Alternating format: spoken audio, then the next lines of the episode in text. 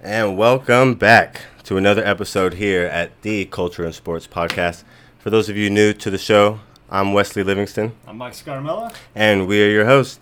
And today we're here with another exciting, um, insightful discussion with um, our next guest, who, I mean, she's a, a Columbia grad, um, an activist, uh, documentarian. Um, she started her career as a sports writer for the New York Daily News, um, then working for a time as a producer at ESPN, then going on to join MLB.com, where she would go on to receive Emmy nominations for the MLB original documentary Vintage Baseball. Also a writer here at cultureandsports.com. Welcome, Sam Marchiano. Welcome, Sam. How are you? Thank you so much. Great to be here. Yeah, absolutely. You know, you have so many accolades. It was hard for us to uh, to say them all. I'm sure there's many more, but uh, you know, uh, as a you know, we. Have a long career. That's a good thing. That's a good thing, and a, and a, long career in sports, which is even better. I mean, I'm I'm, I'm jealous. Not gonna lie. Uh, but uh, you know, so you were a sports writer. That was the first thing you got into. Can you tell us maybe how you got your love for uh, for sports to begin with? Yeah, sure. You know, it's interesting now looking back on it because at the time I would never have said that this was the case. But um, my father was a sportscaster for many, many years in New York, and I grew up going to work with him. It was, and it seemed like the greatest job in the world. You know, as a kid, I was going to Jets and and Giants practices. Oh my God! Ranger games, and wow. I mean, I went to the World Series. I went to the Super Bowl. I mean, I could go on and on and on about all these incredible experiences that I had as a kid. I got to meet Muhammad Ali a couple of times. You know, it was just it was incredible, and um, I couldn't imagine doing anything else really. You know, you know I, I just thought that my father had the best job in the world and uh, I wanted to, to do it as well. And uh, to my father's credit, he always brought me to work with him, and he never dissuaded me because at this time, this is going back a, a while now. I was a kid in the in the 1970s. Uh, it was fairly unusual for a woman to want to go into sports, but my dad never made me feel that way, and he really encouraged me to pursue my dreams, and so that's what I did. That's awesome. Yeah, that's amazing. I can't I can't believe I mean just so many different sports, so many different opportunities. Is that I mean was there a reason? I mean, I know from from you know what we've uh, looked up on you that you're a big baseball fan. Uh, was there one experience in general that kind of just pushed you towards you know loving baseball? You know, it, it's interesting because baseball really, uh, from a professional standpoint, as a woman, is one of the most intimidating sports to cover. But I I loved it so much as a kid. Um, I think m- most of my memories and really loving baseball had to do a couple of things. One, um, I came of age when the Bad News Bears came out. and, uh, I'm familiar with the movie. Very familiar. Andy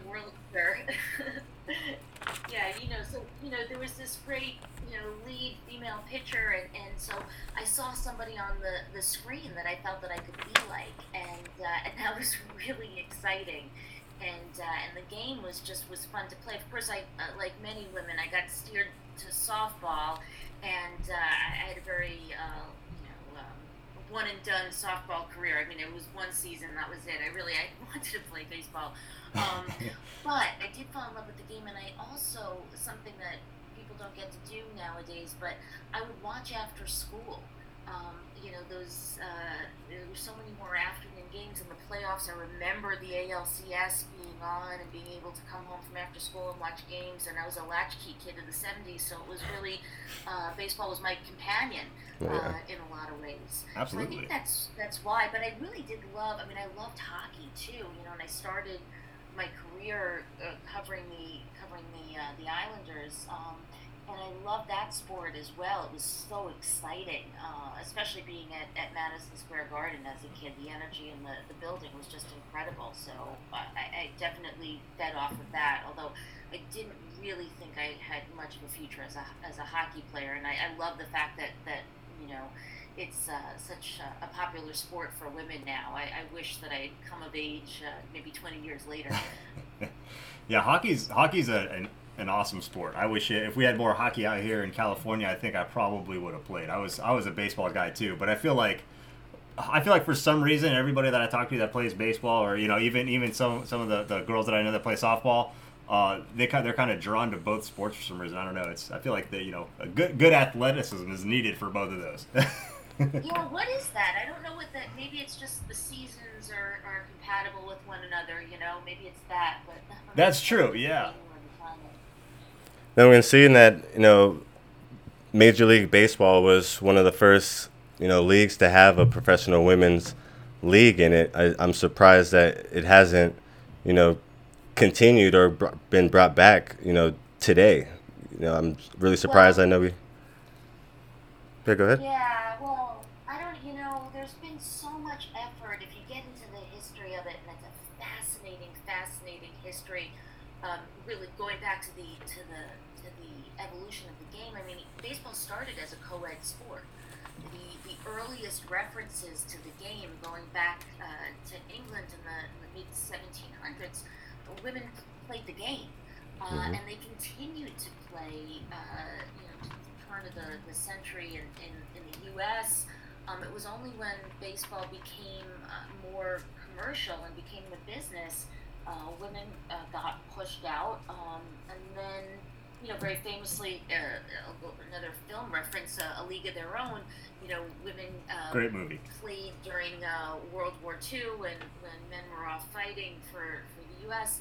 Um, but I think that, and then and then what happened was, uh, you know, girls couldn't play softball. It wasn't until 1974 that they actually got the uh, the right legally to play and softball got pumped up for, for girls and they were steered towards softball and then and then of course then you had title ix happen um, you know in the us and, and then if there are no scholarships available for for girls you know it depletes the pipeline because if you're not going to be able to play in college why why play the sport? Well it's just kind of interesting to me because you know you have you know uh, a lot of male and female like sports in schools but you know, then you have baseball and softball, which I feel like is it's a similar game, but I mean, it's it's also very very different. I mean, uh, I, I, mean, there's guys and girls softball, things like that. So it's interesting how you know it never. I wonder if it was advertising or something like that that just caused them to just push it more towards you know a male kind of a sport. Yeah, you would think you would think marketing had a has a big thing to yeah. do with it, and you know the fact that you know well, you were saying that Spalding uh, had a, a, big, you know, a big push towards like a masculine, you know, type of a, a going towards like a masculine type of a, a sport, yeah. which is interesting how they tried to do that. And yeah. you know, you think they could have gotten more out of it if they yeah, and it's hard to convince you know a girl to go play softball when after you you know graduate college, where you where are you supposed to go? Supposed right. to play for the Olympic yeah, team or? Yeah. Yeah, well, I think the history part of it's fascinating because it was so you know that was the lead up to to World War One, and there was a real sense of establishing an American identity, and that identity was very much rooted in a, a, a masculine ideal. And uh, you could uh, you can understand why someone like Spalding, uh, in selling sporting goods, would want to just call that for as much as possible.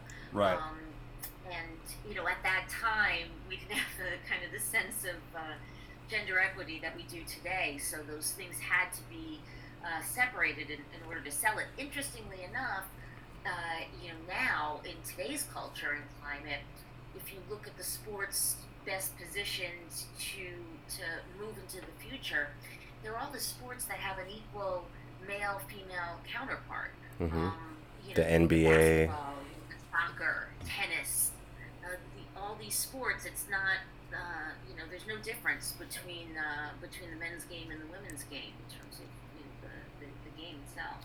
And they took they took men's baseball out of the Olympics, didn't they? And, and you, I, I, does anybody know for sure? In. They did put it back in. Okay, because I was thinking, I wonder, I wonder if that might have had anything to do with not having, you know, um, a, a, female team for it. Um, yeah, and I'm, I'm, and I'm surprised too because I, I believe it was Japan who had the first woman to play professional baseball. Yeah. I think I believe they were the first ones, and and I'm just surprised it hasn't carried over. It's just it really doesn't make sense with all you know the leaps that we made. You know, yeah. Go ahead.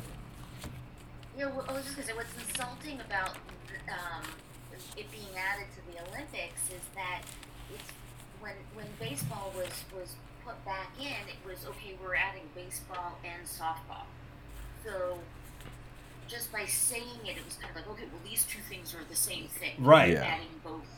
right and they're different they Yeah, are different like it's not the same and it's it's it's because i mean they, they could have men's softball you know like they could have they could do i mean 100%. like you know what i'm saying so like it should not be tied to the same thing and same thing with scholarships and things like that in college i think A hundred, but that would be the game. That would be the real game changer in the U.S. is if there were uh, baseball scholarships for for women and softball scholarships for men. You know, it should it should all be equal. So if that happens, I think you would see an enormous change in participation rates because now girls will play in little league and then the numbers drop off when you go to when you look at the high school. absolutely because they get drawn towards softball because that's what you do technically is you know from the norms of you know that what has been happening so it's like you know i where you have a chance to play in college. Right, right.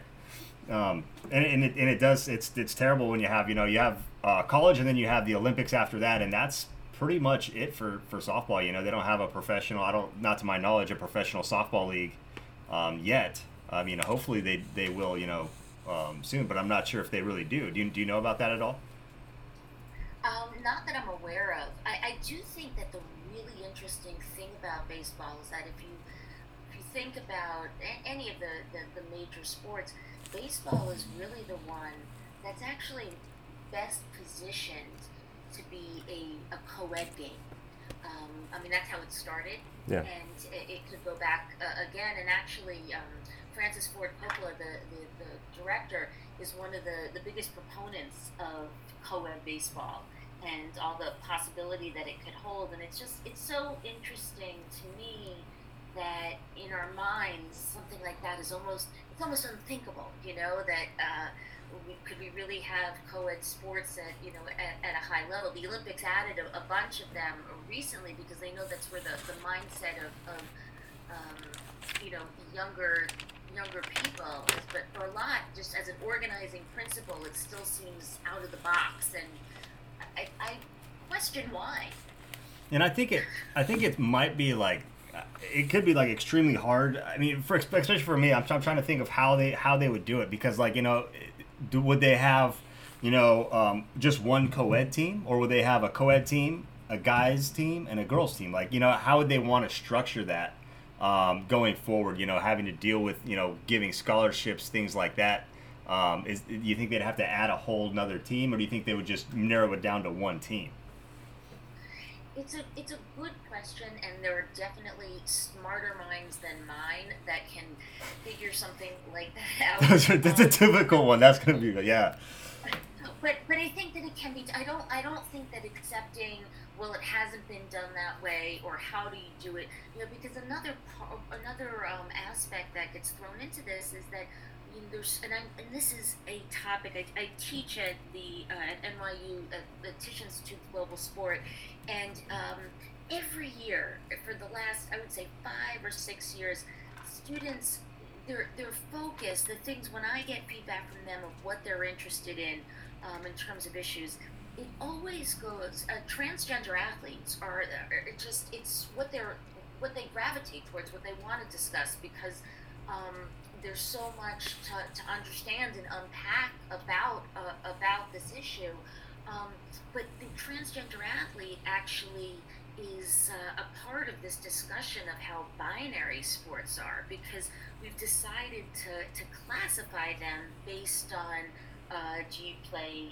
men's sports or do you play women's sports? And so um, the you know the, the transgender athlete kind of uh, upsets that whole apple cart. How Mhm. do we how do we view this? What's the organizing principle?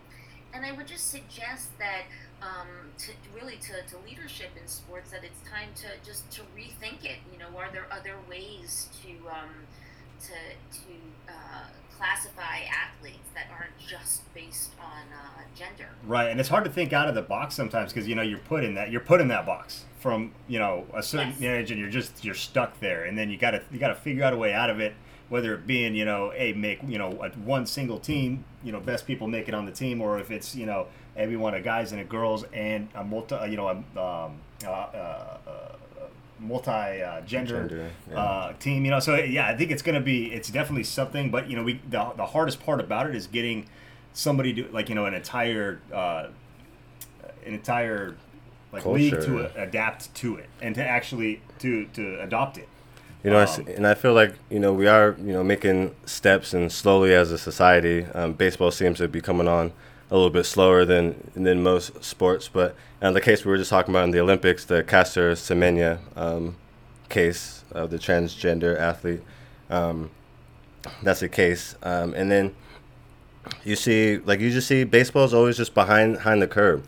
Um, you have the first openly gay football player um, coming out, and it seems like always society's changing, but baseball is always just a couple rule, uh, couple of years or decades behind when it comes to you know, their rule changes. Like their rules are you know the same And I feel in- like part of that is just because it's you know America's pastime and it's super culture and it's like it's you know it was brought up to be that way. I would- feel like in the beginning, which is yeah, you would think if it's just American I mean it's the pastime, the times, women you know, would be it's the you know, times that you know that, that more was equally there. involved. But yeah, it's just it's just I, it's, I think the biggest driver in that has to do with ownership.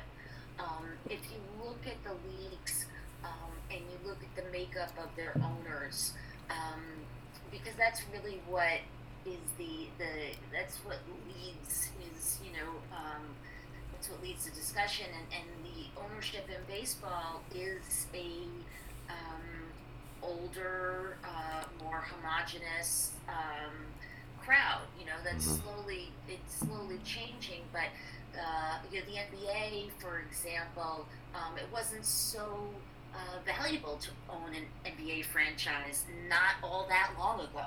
Uh, Yeah. So the infusion of people, you know, you had more diverse ownership. You know, even back in the in the 50s and 60s, and then when they were having a, ch- uh, a changeover of ownership, they were really did who they brought into the game with an eye towards the future. Uh, baseball didn't have as much of that available, uh, you know, to them. And I think you know the NFL. Um, y- yes, Michael Sam uh, came out, but um, I, there was a lot going on, you know, with with that situation. That I mean, he didn't get to play. You know, he should have. A lot of people say that he should have been drafted higher, mhm. and then he, you know, he didn't play in an NFL game. He was a, you know, practice squad player. yeah, exactly. So um, it's questionable to me just how much, um, you know, how, how, how that shows that uh, that the NFL is, is, is evolved. I mean, there are other things that might point to um, their inclusion efforts, but it's I, think it's um, you know there's a lot to be there's a lot left to be desired, but that's Yeah, no, I totally agree. There's and, and, and like I said, I mean, the good thing is, is, is things are changing, um, and we just got to make sure, you know, we just everybody's got to roll with the times, and it's it's everything's everything's you know slightly changing, and you know, it's not it's it's never a bad thing. It's always you know good. So it's it's going to be interesting to see where baseball takes it from from then. Just hopefully they like you know maybe they they look at the NBA or or you know other franchises and just kind of take a look and and reestablish themselves in that.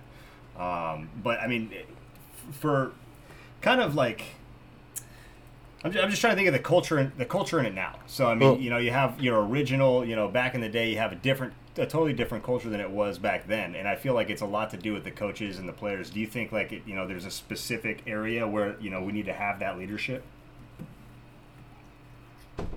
Um, I th- well, in terms of, I mean, if you're talking about, let's say, if we're talking about the LGBTQ issues specifically in, in men's sports, right? If you're talking about uh, out players, it got better for a brief period of time. It looked like you know more players were feeling comfortable, uh, you know, being out. Uh, but that's not necessarily so true right now. I mean, how many out players are there in men's professional sports? Uh, psh, couldn't even tell you. Less than a handful. Right. I don't even know if they're maybe in maybe in MLS. I you know I don't. It seemed like it was going in that direction, but Mhm. then it didn't. So I'm not quite sure how much better it actually is. Um, I think that there's a great show of uh, pride nights, um, you know, of um, anti-bullying efforts, of a- embracing all of the, the language around diversity and inclusion. Um, but you're not necessarily seeing, um, you know, the uh, you don't see out coaches, uh, you don't see out players, and until there's that representation, I don't really know how much how much better it is. Um, and I think that it's it's it's a change. Obviously, it always starts it always starts at the top. Um, I think this is an area where culture is actually is, is ahead of sports. You know, there's that always that question of is sports the thermometer or the thermostat? And um, you know, in this case, it's it's certainly not the thermostat because I don't think the, the culture in sports is anywhere near where we are as a society. Yeah, yeah, absolutely. And you and you can see you can see progress, and it's good to see in, in more the the progressive areas. Um, and for instance, in recently, Alyssa Nakin. um, Nakken, I believe, um, was introduced into Major League Baseball as the first female coach.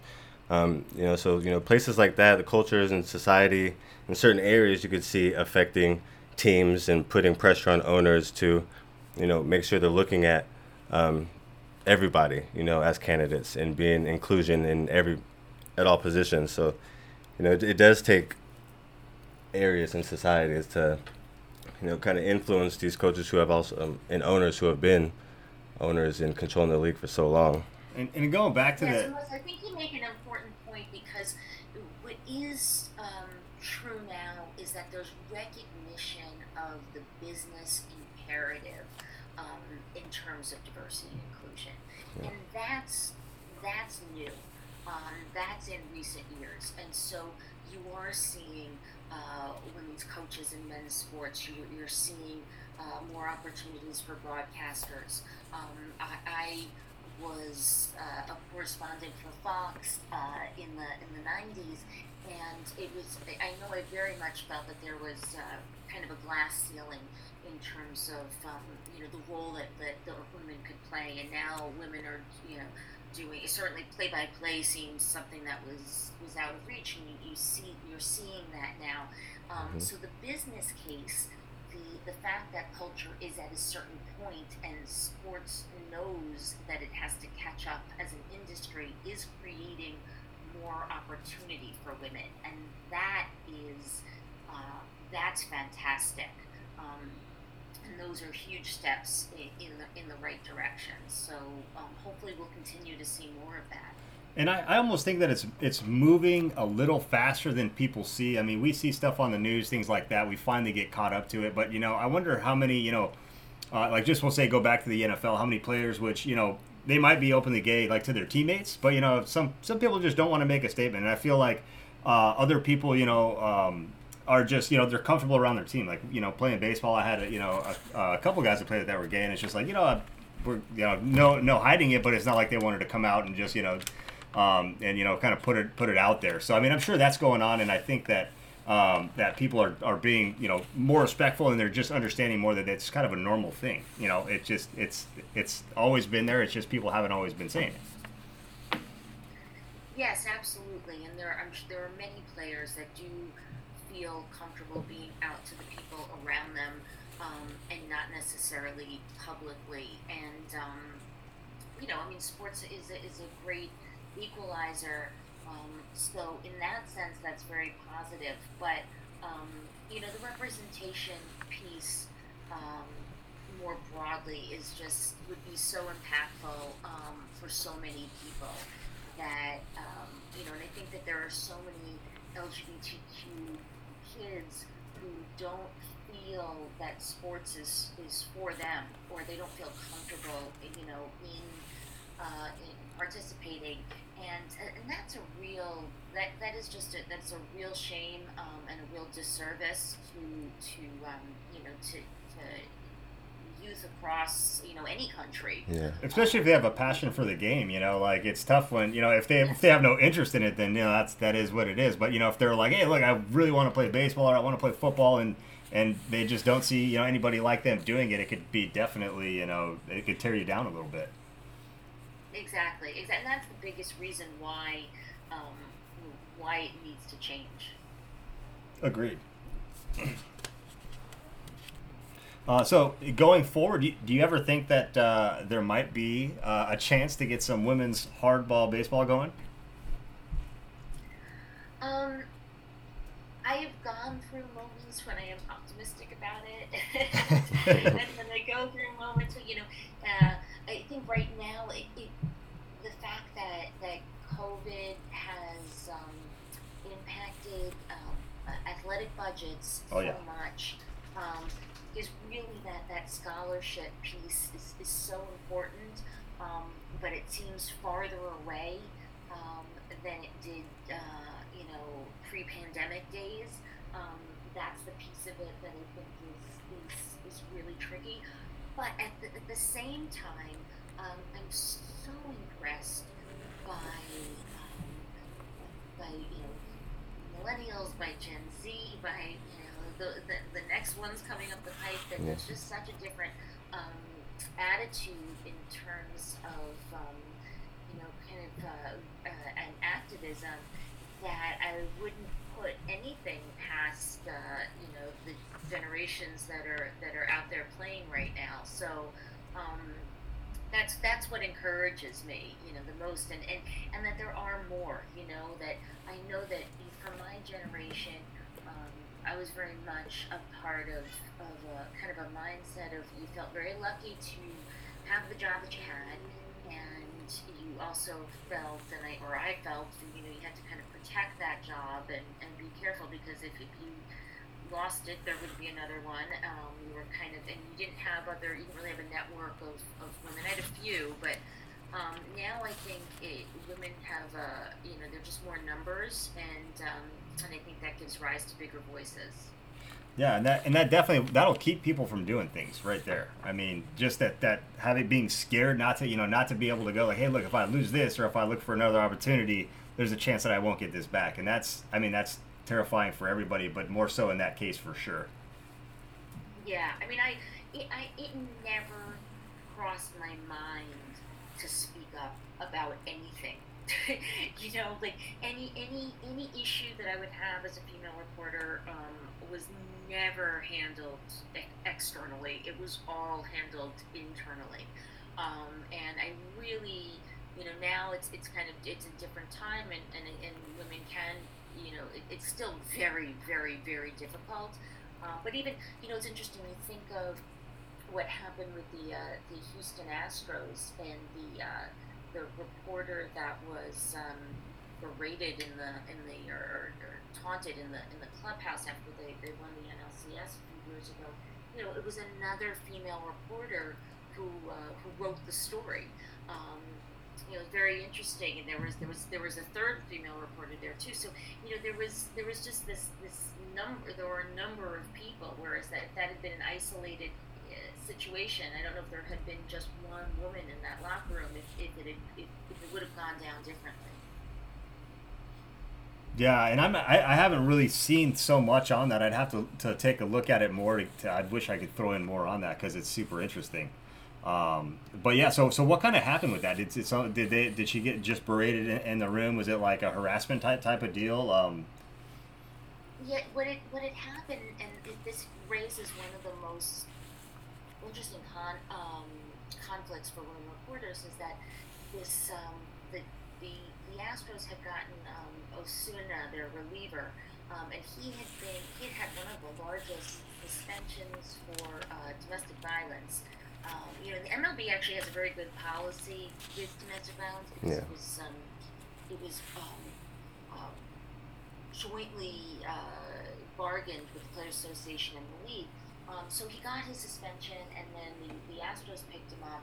And um, there, this reporter uh, had um, every time the, the every time Osuna appeared in the game, um, this reporter would Think tweet would tweet the, the domestic abuse hotline telephone number, the local number, mm-hmm. and apparently that didn't sit well with the Astros or with this particular um, executive on the Astros. And so um, when the Astros won, um, this reporter was taunted in the locker room by um, by the assistant general manager. And uh, another reporter, um, her name escapes me right now, but she worked for uh, Sports Illustrated. She witnessed this and she wrote about it for Sports Illustrated. And initially, the Astros denied that it took place, um, and then there was um, there were other people who um, collaborated the um, the account, um, and it led to um, to the dismissal of this executive. Hey, well, you know what? If you if you don't want to get in trouble, don't get in trouble. you know, those, Yeah. you know, don't don't don't bring it on yourself and then throw it on somebody else and ruin somebody. You know, because I mean, Yeah. that's a lot of power that I mean that that those guys have. So they could they could totally ruin somebody's life and just say, hey, look, you, you're no longer invited into the locker room ever, and look, there goes that person's career. And I feel like that's something. I'm sure that you know you have more, obviously have more experience on me, but uh, so you get invited to these places to go. Do you get invited to go and like do the interviews inside the locker rooms? How does that work? Yeah, well, you know, you're raising a really interesting point because this this, this issue of access, and that's uh, with especially with domestic violence, which is or, or sexual violence in general, which is just um, a very big issue um, covering professional athletes. And so, as a reporter, and men and women alike have to make the choice of you know uh, in terms of covering things. Um, women tend to with domestic violence stories.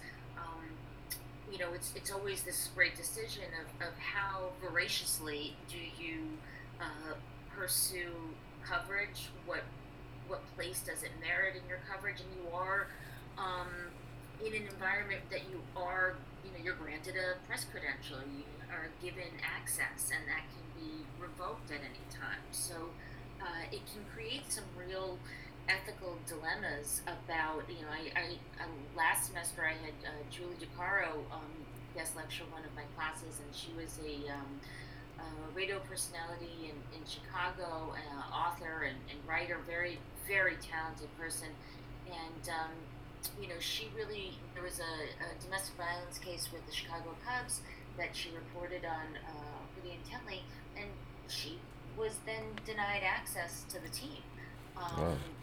so you know, it, it definitely comes at a at personal risk and uh, and sacrifice for sure. Well, and then they're molding your stories. It's like, okay, well now you, they're molding what you could do and what you can't do, and it's and that's not right because I mean, reporting is reporting. You report on the facts, and if somebody, you know, if, if this thing's happening, like these are things that people want to know, and uh, I mean, it makes it makes it uh, challenging. And and are, are these some of the things you, you might have worked on when you were uh, you know the chair for social responsibility of sports at NYU? Are these you know some of the topics that you know would come up or Yeah, I was when when we did that conference, which was really uh, terrific, and, and what was amazing about that was that I was able to uh, let the research on that, and we interviewed uh, nine professional sports leagues, and we, you know, which was for our research, and so to really get an understanding of how each league um, views social responsibility, what it means, uh, you know, how they define it.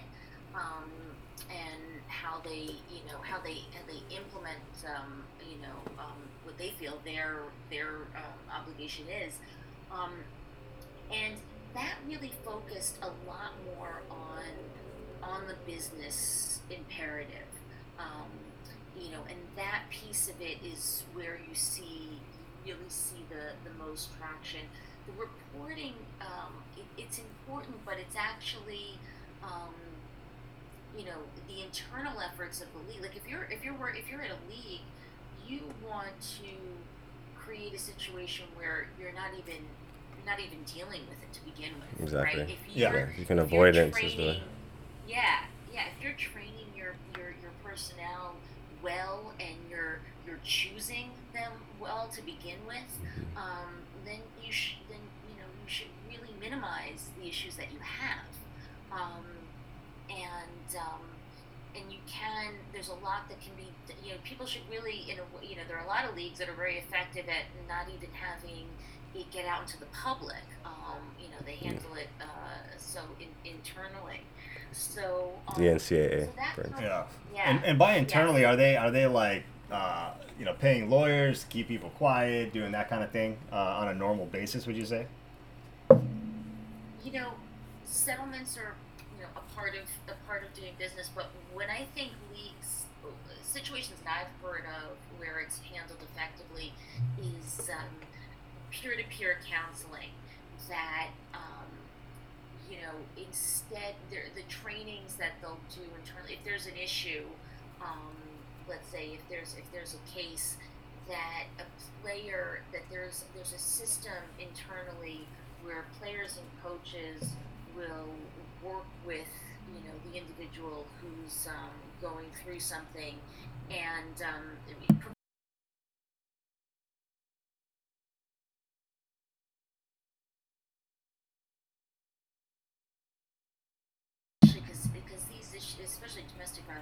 such a complicated issue. Yeah. Um, you know, it doesn't necess- it doesn't necessarily there doesn't have to be some you know public flogging of a person or hanging that's bad, you know, right. public hanging of a person. You know that it can be handled in a, a quiet way and still be effective. Um, so some of those those counseling uh, opportunities um, can be highly effective. Absolutely, yeah, I believe that absolutely. Just uh, close one-on-one encounters, you know, the conferences and the meeting with the athletes and the coaches and the, even the parents. I think making sure parents are getting involved and being aware of, guys, yeah, absolutely.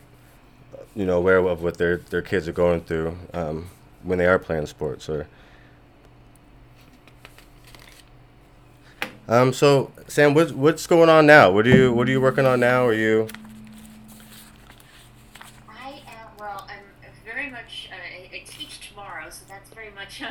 on my mind. And this semester, I'm teaching a course called Ethical Issues in Sport, um, which is in. Well, that fits right in. yeah, yes, it does. It, yeah, it, it definitely does. Um, and I, um, I'm very much looking forward to uh, to class. Although in the world of COVID, you know, it's always a little anxiety producing. and and are you guys are you guys in class? Everyone's in class right now. Yes. Yeah. We are we are live and in person. That is nice. Um, yeah, it is so good because you know two and a half hour Zoom calls are just they're not the way to learn. And, yeah. Um, oh, it's got to be it's got to be difficult. And are, are you, do you have like you know all the students like on like you have like the thirty cameras, everybody's on the camera at the same time. That's gonna be so tough if you're if you're not in class. It's it's it's it's tough on everyone, you know. And in and in class with masks on is is no um, is no great shakes either. I mean, Yeah. it's definitely it's more challenging to, to teach that way. But uh, you know, hey, I'll, I'll, I'll absolutely take it. Um, and the thing that I think is exciting about ethical issues in sports is that um, you know I always tell the students this is that I'm not I'm not teaching them ethics. I am teaching them how to create their own ethical framework and I think that just putting that on the table um, for for people who are interested in, in uh, going into the, the industry, um, you know, have have your have a decision making process.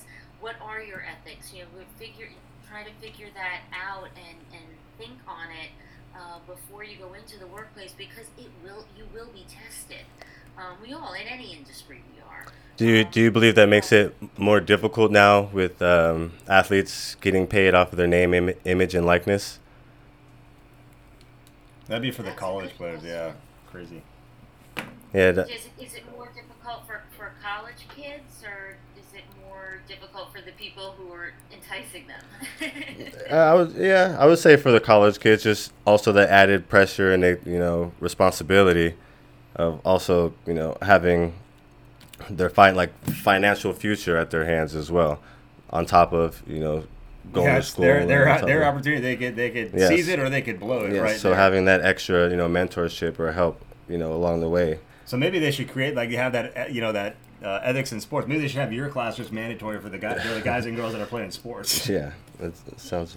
yeah, well, you know, I, I do think that there there is an, uh, a, res- a responsibility and an obligation to to help students um, under- navigate, you know, what they're getting into, um, and and be able to navigate the waters and, and make um, educated choices. But um, you know, I, at least in the U.S., if you can vote, if you can serve your country, um, I absolutely think that you can. You know, why, why is it that an athlete can, you know, I don't know, wash cars? Um, yeah. get paid money to wash cars, but can't you know promote the car dealership. It just, it's, Right. just, it's just nonsensical to me. Exactly. Absolutely, it's uh, it's all it's all it's all technically a business, and you know it could teach some of these guys, you know, that business professionalism. Hopefully, it doesn't turn some people uh, into maniacs, which can happen as well. But you know, if they have like the right guidance, uh, especially right now, a lot of these kids like they they're gonna need some guidance to figure out how to uh, interpret all this because it's it's new. And it's definitely something that's you know it's it's just not quite. I feel like it's not quite settled yet. Yeah. So there's still a lot of questions. And to understand that even most athletes go bankrupt within their after their first couple years. So I mean, the money's not going to be forever, even though it may seem like Right, it will. right. So they got to get those ethics in place and kind of understand how to, you know, move forward and take that almost into business and into other things that they do with their lives. Yeah, and hey, you know, here's the thing too. You're right that there's like there's the wrinkles have to be smoothed out, but the other part of it is that we know what happens in the in, in the reverse situation, right? Because that's what we've been living with. We know Yeah. that. Um, you know, people get exploited and, and taken advantage of, and you know, it's so. I mean, it, it, the, the proof and the, the kind of um, that the old model wasn't working. Um, Yes, uh, exactly. you know, is, is, is abundant. Um, so, you know, we try something else and it's going to have to be tinkered with. I mean, quite honestly, I'm way more concerned about the impact that, that gambling is going to have um, Oh yeah, on sport than I am about a name, likeness, and image. You know, like that's like that's I, I, I think that you know um, we're we're in the midst of a, of a sea change in that regard that has profound profound implications um, the, industry and the people who, who are, are fans of, of sports. absolutely. It's going to be really interesting to see what happens. I'm, I'm kind of excited just to see and just kind of read about some of the people that are getting paid and how they're doing it because because we don't know really how. I mean, we kind of know how it's going to work, but I mean, at the same time, like I mean, all this stuff, you know, it'll surprise you. Yes. Yes, yes. But it's good. It, it, it, it's, you know, the change, change is good. I mean, uh, sports has always been uh, a very uh, entrepreneurial field, um, and it's always been about, you know, you know, who's next. So um, I think that if it, it, staying stagnant um, it would, would really, I I think, culturally marginalize uh, sports, and so you know we have to embrace the, the change, and um, you know, and that and that is where good leadership comes in because um, you know you have to navigate those waters, but but you know the game, games are all about all about um, you know about stepping into stepping into you know stepping into the future. Yeah, and de- and definitely, and I feel like we're definitely on the right path, which is good. I mean, it's slow, slow comings, but we are we are on our way. I feel like. Absolutely. Um, I, I see you're also, um, I don't believe we talked about, you're currently um, outreach director. Um, Oh, wow, For so Athlete that- Al- Athlete Ally. Yes, Athlete Ally. Um, yeah, so I was a, a founding board member of that organization and then became uh, outreach director for it. Um, Athlete Ally is an organization that uh, works to end um, homophobia and transphobia. And I really felt that as a as a woman in sports, um, I very much um, leaned into my allies. Um, absolutely. there were a lot of athletes um, when I would cover uh, teams. You know, I could think about my first my first gig covering the the Islanders uh, way back for the Daily News. Um, in that locker room at that time, uh, maybe, I don't know if it's like ancient names, but there was Bryan Trottier who had been on the dynasty teams. He was in his last couple of years, and then there was a young player named Pat LaFontaine who ended up, you know, having great success in, in the league and was captain of that team. But they, Pat, early on, um, when I was covering the Islanders, you know, he, came to me and he said, you know, if, if anyone gives you trouble on this team, come to me, talk to me, tell me, I want to know. And, and, and um, that's, that is how I not navigated um, a lot was finding the guy in the room who um, was an ally and would, um, you know, would help. Offered mentorship Yeah. and support. Well, Yeah.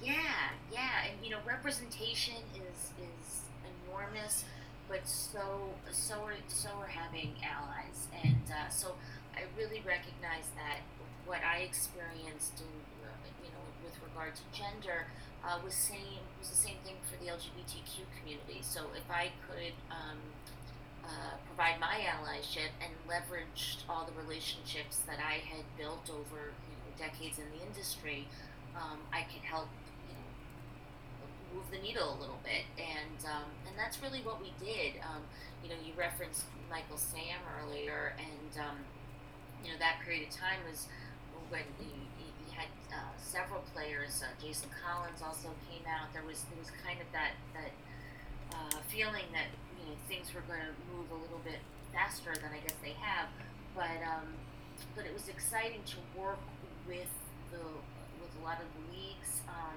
governing entities, um, very closely with Major League Baseball and the NBA and the NCAA uh, to help get their their trainings and uh, you know their policies. Um, you know, to be as, as inclusive um, and welcoming as they possibly could.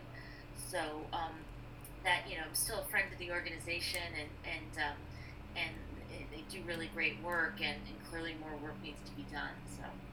Did Did you notice which leagues kind of were a little bit more resilient to to change or um, advice from you know a third party from outside?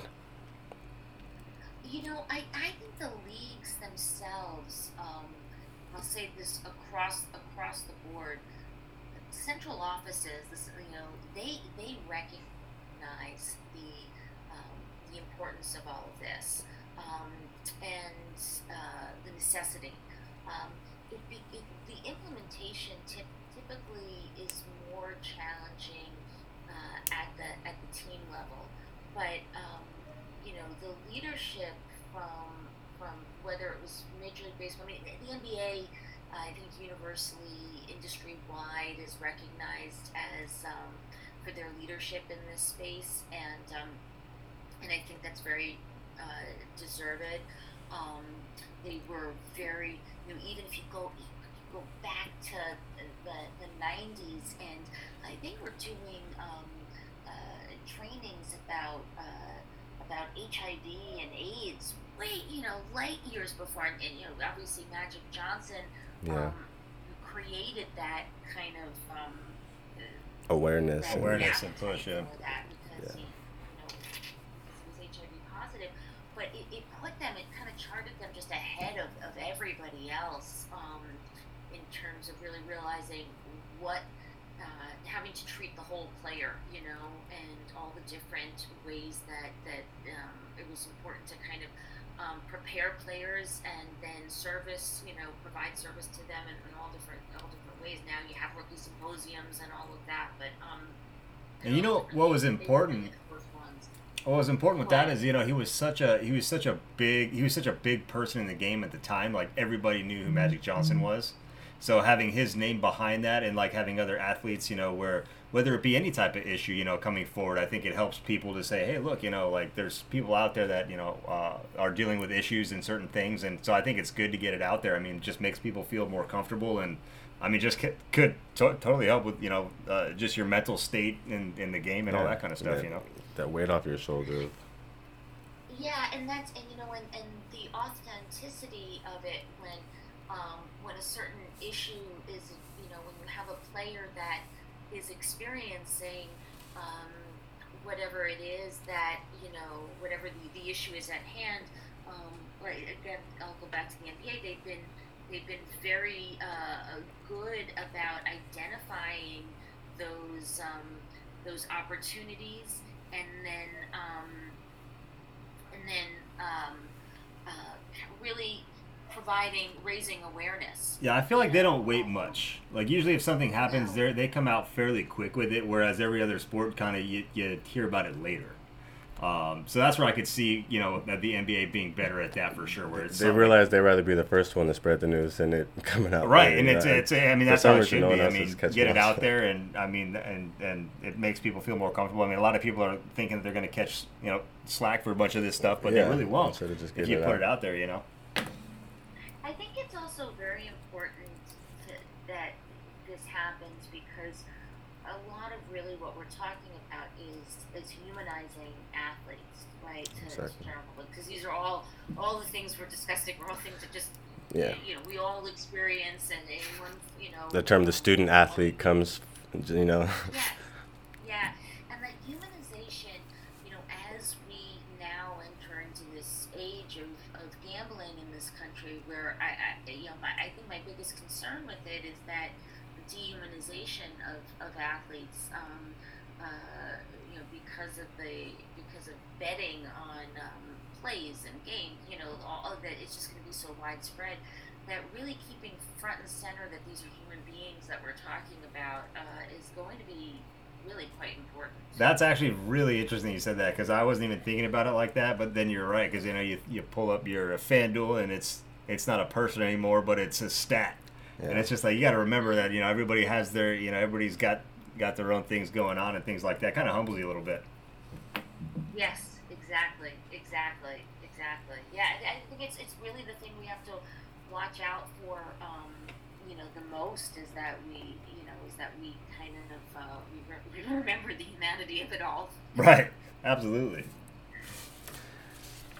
Oh man. Well, it was such a good talk. I can't believe we're already Yeah, we don't we don't to want the to end of it. take up too much of your time. We know you have a class um, to prepare for tomorrow. to prepare for But, tomorrow. uh, but yeah, no, I, I, you know, this was super interesting. Um, and do you have um, a, a, a website that you want to? Let me see what we got here, because I definitely want to put it on here so our so everybody that's watching can kind of see. Um, I, I wish I were I wish I were that uh, tech engaged, but um, but I, but I really don't. I mean, I'm I'm writing for you know for for, for your site now, and Yeah, that was- very uh, yeah. So Yeah. should, everyone should check out those articles. That's where that's where I would that's where I would push to. Exactly. That's what I was gonna say. Uh, thank you so much for your, the time you put into the, the culture and sports uh, at cultureandsports.com website with your articles, and um, you know definitely spending time with us tonight. Um, I know it's late over there. What is it like ten over there? Yeah. Yes. Yeah, exactly. Oh my God, the time I difference. recognize it. Yeah. getting a little late. Yeah. yeah, absolutely, absolutely. Well, Um, And once- I'm tell you, New York gets sleepy now. It's not really the city that never sleeps anymore. we're we're in Southern California. We're out in um, San Diego, so I mean we're it's it's You've that. always been chill. yeah, yeah. It's, it's anything's good over here. Everything's good over here. Yeah, no, I'm not used to this. I'm not used to this at all. It's uh, it's it's very we're like the mellow New York now, but it's Oh, man. everyone's staying healthy, so that's good. Good. Well, we, hey, we thank you so much for coming on, and uh, and we hope to talk to you again soon. Uh, so thank you I so would much. Love it. Okay, take care, guys. Hey, you too, Sam. I hit Okay. I, I hit stop.